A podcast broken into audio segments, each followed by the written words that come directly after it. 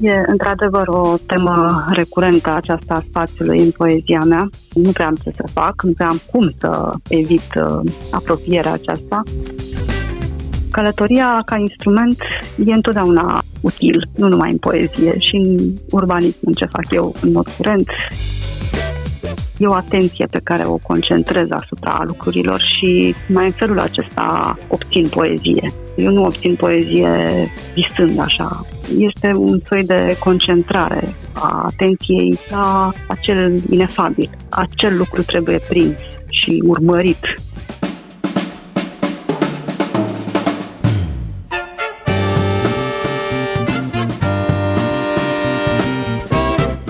timpul prezent în literatură.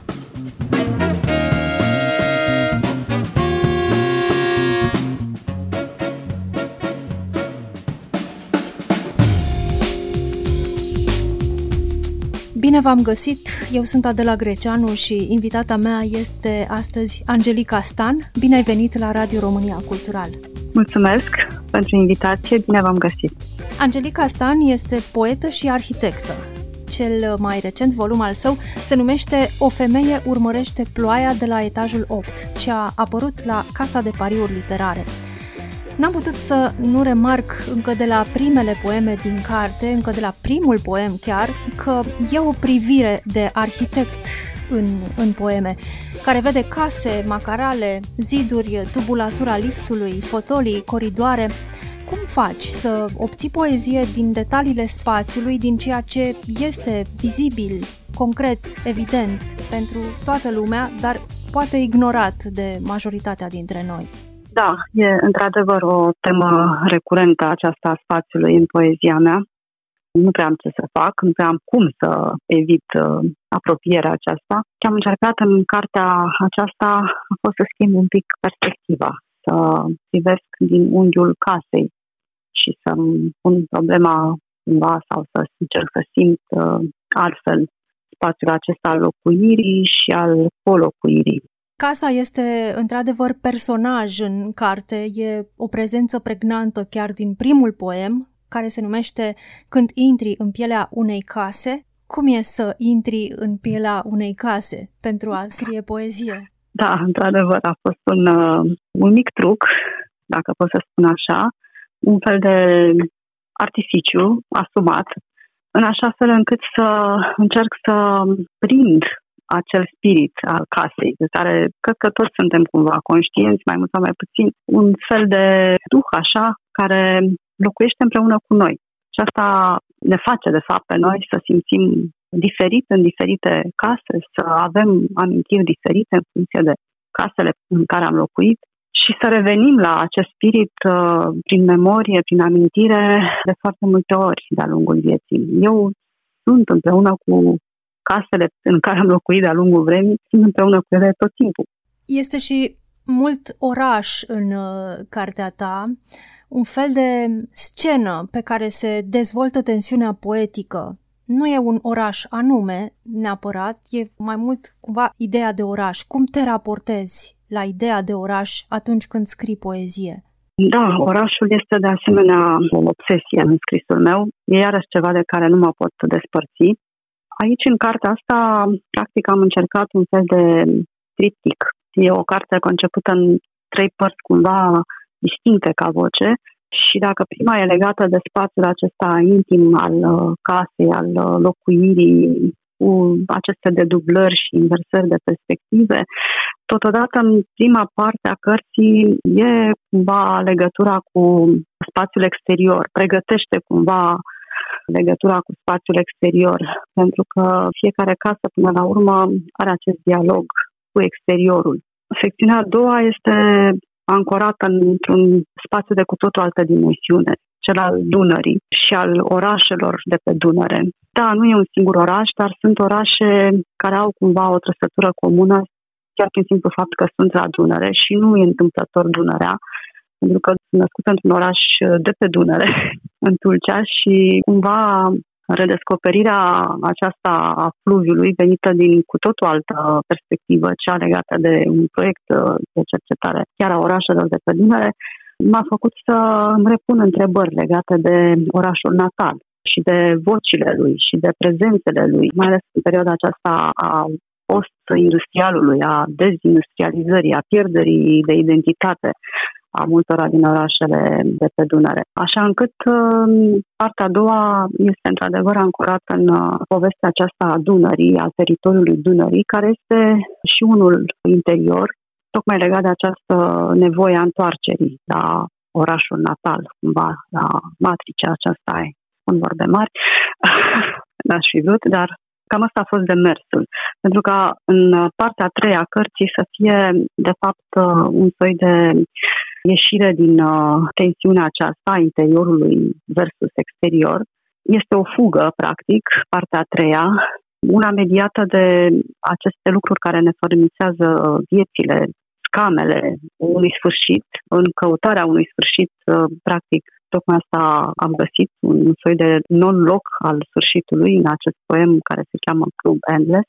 Și, într-un fel, povestea aici se încheie cu implozia controlată a unei case, a cojii casei, sperând eu că spiritul ei uh, cumva transcede această distrucție.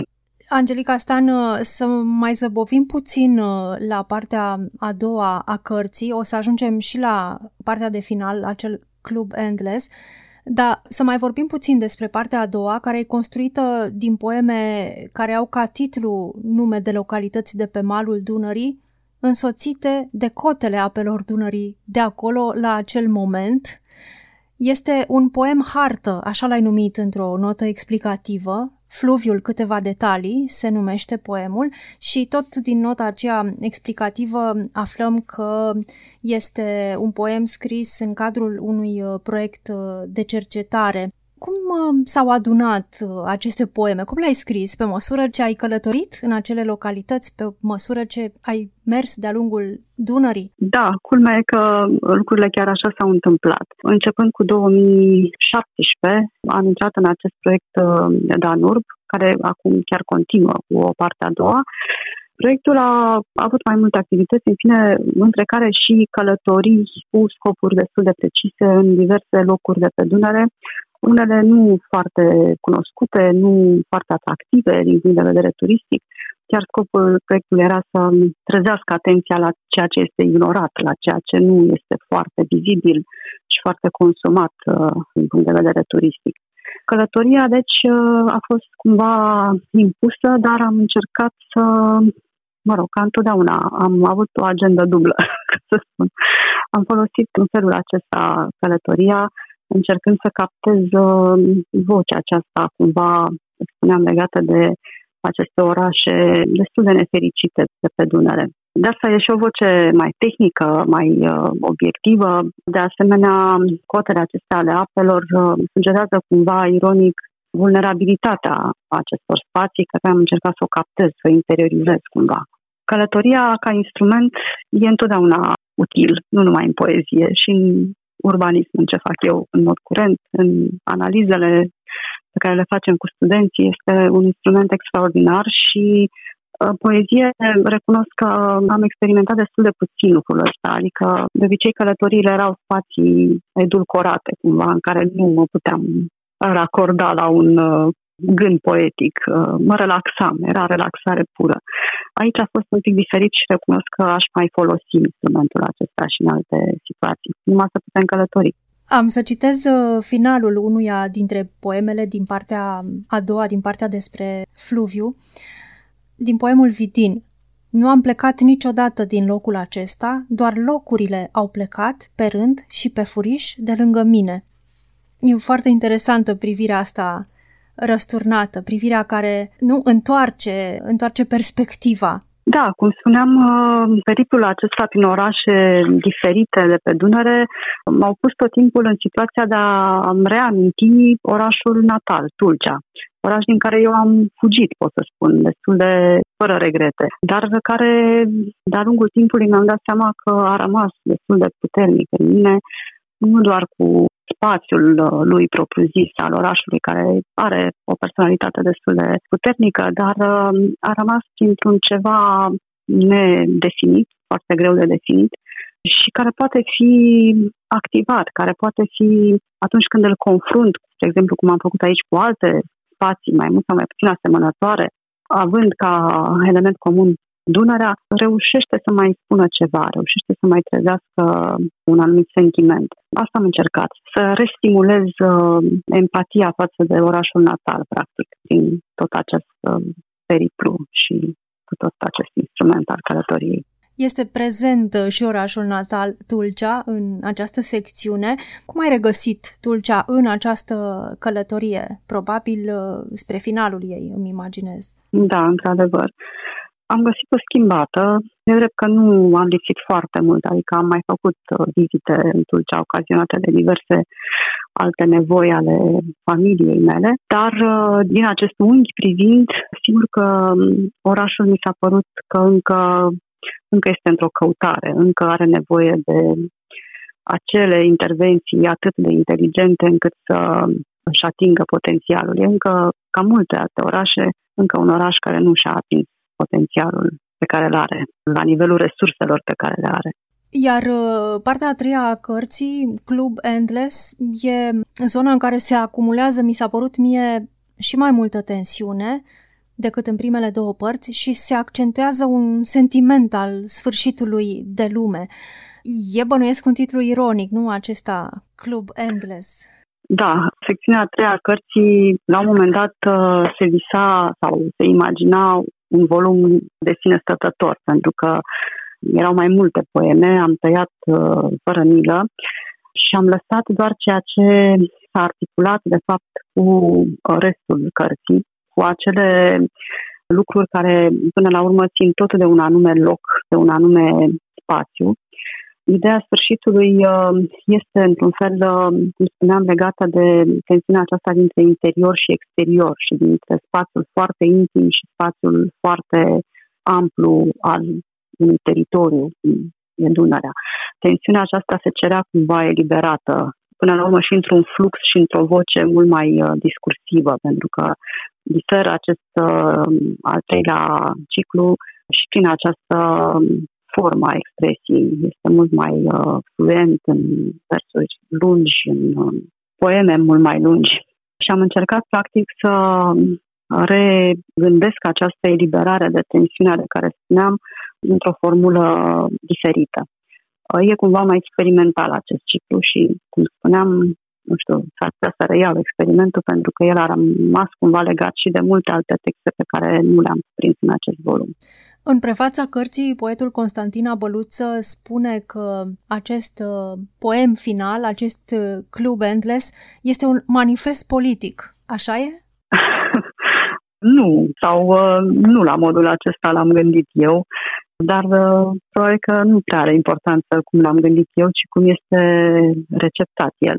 Pentru mine era un fel de elogiu al uh, resturilor, al lucrurilor neterminate, al uh, acestor non-locuri, practic, prin care trecem și le asumăm mai mult sau mai puțin, e cumva provenit și din felul meu de a trăi risipit cumva accidental, așa, fără un anume plan foarte bine urmărit.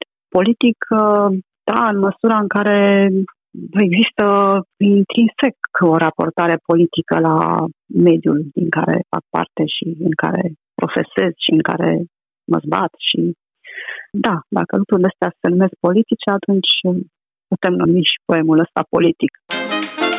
Asculți timpul prezent! Timpul prezent e un talk show zilnic despre politică, societate și cultură difuzat la Radio România Cultural. Ne puteți asculta pe Apple Podcasts, Google Podcasts, Castbox, Spotify și altele. Angelica Stan, uh, să vorbim puțin despre titlul cărții. O femeie urmărește ploaia de la etajul 8. De ce acest titlu? Cum l-ai ales? E vorba de privirea celei care scrie și pe care o regăsim apoi pe tot parcursul cărții? Trebuie să mărturisesc că acest titlu este ales chiar de domnul Abăluță. Era o listă mai mare de titluri, a trecut prin nenumărate titluri. Pentru mine a fost la un moment dat chiar uh, Club Endless, uh, unul dintre titlurile volumului. Au fost mai multe variante. Acesta e chiar titlul unui poem din prima parte a cărții. și l-am însușit imediat pentru că e un titlu și foarte diferit de ceea ce am optat eu până acum ca titlu de carte de poezie, nefiind niciodată prea mulțumită de opțiunile mele. Și tocmai pentru că întotdeauna mi-e foarte greu să aleg un titlu, un volum de poezie. Așa încât am fost uh, cumva fericită că l-a ales altcineva. Și ești mulțumită de el? Cartea a apărut deja de câteva luni uh, bune îmi imaginez că te-ai obișnuit cumva cu titlul sau, în fine, asta e, nu mai poți să-l schimbi acum. Cum te raportezi după câteva luni de la apariția A, nu, cărții? Chiar în momentul când l-am văzut, um, l-am adoptat, m-am simțit bine sub titlul ăsta, adică um, e cumva mai puțin angajant și într-o manieră care poate să surprindă și în spatele lui să îți lase libertatea unei descoperiri, cel puțin eu așa l-am, um, l-am perceput. Deci am o relație bună cu acest titlu. De ce urmărește și nu privește ploaia? Da, aici este un uh, clench, să spun așa, urmărește, da, pentru că eu îmi asum în poezia mea privirea aceasta nițel tehnică, probabil venită din profesia mea, n-am ce să-i fac.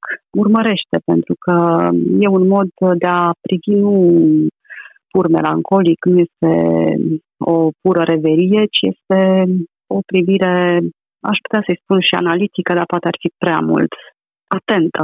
E o atenție pe care o concentrez asupra lucrurilor și mai în felul acesta obțin poezie. Eu nu obțin poezie visând așa, adică nu ăsta e mecanismul, nu știu. Este un soi de concentrare a atenției nu la lucrurile celelalte care fac parte din uh, meseria mea, ci la acel inefabil. Acel lucru trebuie prins și urmărit Într-adevăr, acest uh, verb pe care l-ai uh, ales, a urmări și nu a privi, mută accentul de pe pasivitate. Privirea aceasta nu este pasivă. E o privire, cum ai spus uh, foarte bine și foarte exact, atentă. Și în atenția asta deja este, nu știu, acțiune, implicare, participare. Da, așa e. Parcă Naum spunea că poezia este o artă acțiunii, nu? Este, este într-adevăr o o încercare de a capta într-un mod cât mai conștient ceva care e foarte greu de captat de altfel și care dispare la prima suflare. Angelica Stan, ce aduce poeziei tale privirea de arhitectă, de care bănuiesc că nu prea poți să scapi orice ai face? În primul rând se luptă, da, se luptă mai întâi cu un limbaj care poate e prea încărcat, poate este mult prea neologistic, uneori venit din literatura științifică legată de domeniul ăsta, se luptă să se dezbare de el, uh, dar cred că reminiscențe rămân și nu cred că sunt total neavenite. Îmbinarea asta, hibridizarea asta între limbajul comun, normal, cel care cred în continuare că trebuie să domine poezia, pentru că adresarea este către oameni care nu au neapărat însușit un astfel de limbaj, dar hibridizarea cu elemente care vin oarecum din alte zone împrospătează. Cred că, cred că face bine. Sigur, dacă este folosit în mod corect sau, să spun, cu anumită măsură și inteligență. Cred că e nevoie de multă abilitate la demersul ăsta de a îmbina un limbaj cu altul. Nu știu dacă mi iese tot timpul, probabil că nu, dar asta e. E scrisă în pandemie cartea? Pentru că nu se referă explicit la izolare sau distanțare, dar este în unele poeme, mai ales în cele din prima parte, câte o imagine a singurătății, a celui închis în casă. Nu, nu este scris în pandemie. Un singur poem este scris în pandemie, acesta cu Dacă totul e infectat. El, practic, făcea parte dintr-un uh, ciclu întreg de poeme legate de pandemie, care au și apărut, dacă nu mă înșel, pe o mie de semne și mai am speranțe cu ele să, să apară într-un fel de expoziție, într-un fel de instalație, de fapt, pentru că are între timp și niște vizualuri făcute de un artist, uh, dar nu o să spun încă de cine, ca să surpriza. Și doar acest poem este scris uh, în timpul pandemiei. În rest, uh, nu. Mă rog, e revizuită cartea în timpul pandemiei, dar poemele propuse sunt dinainte.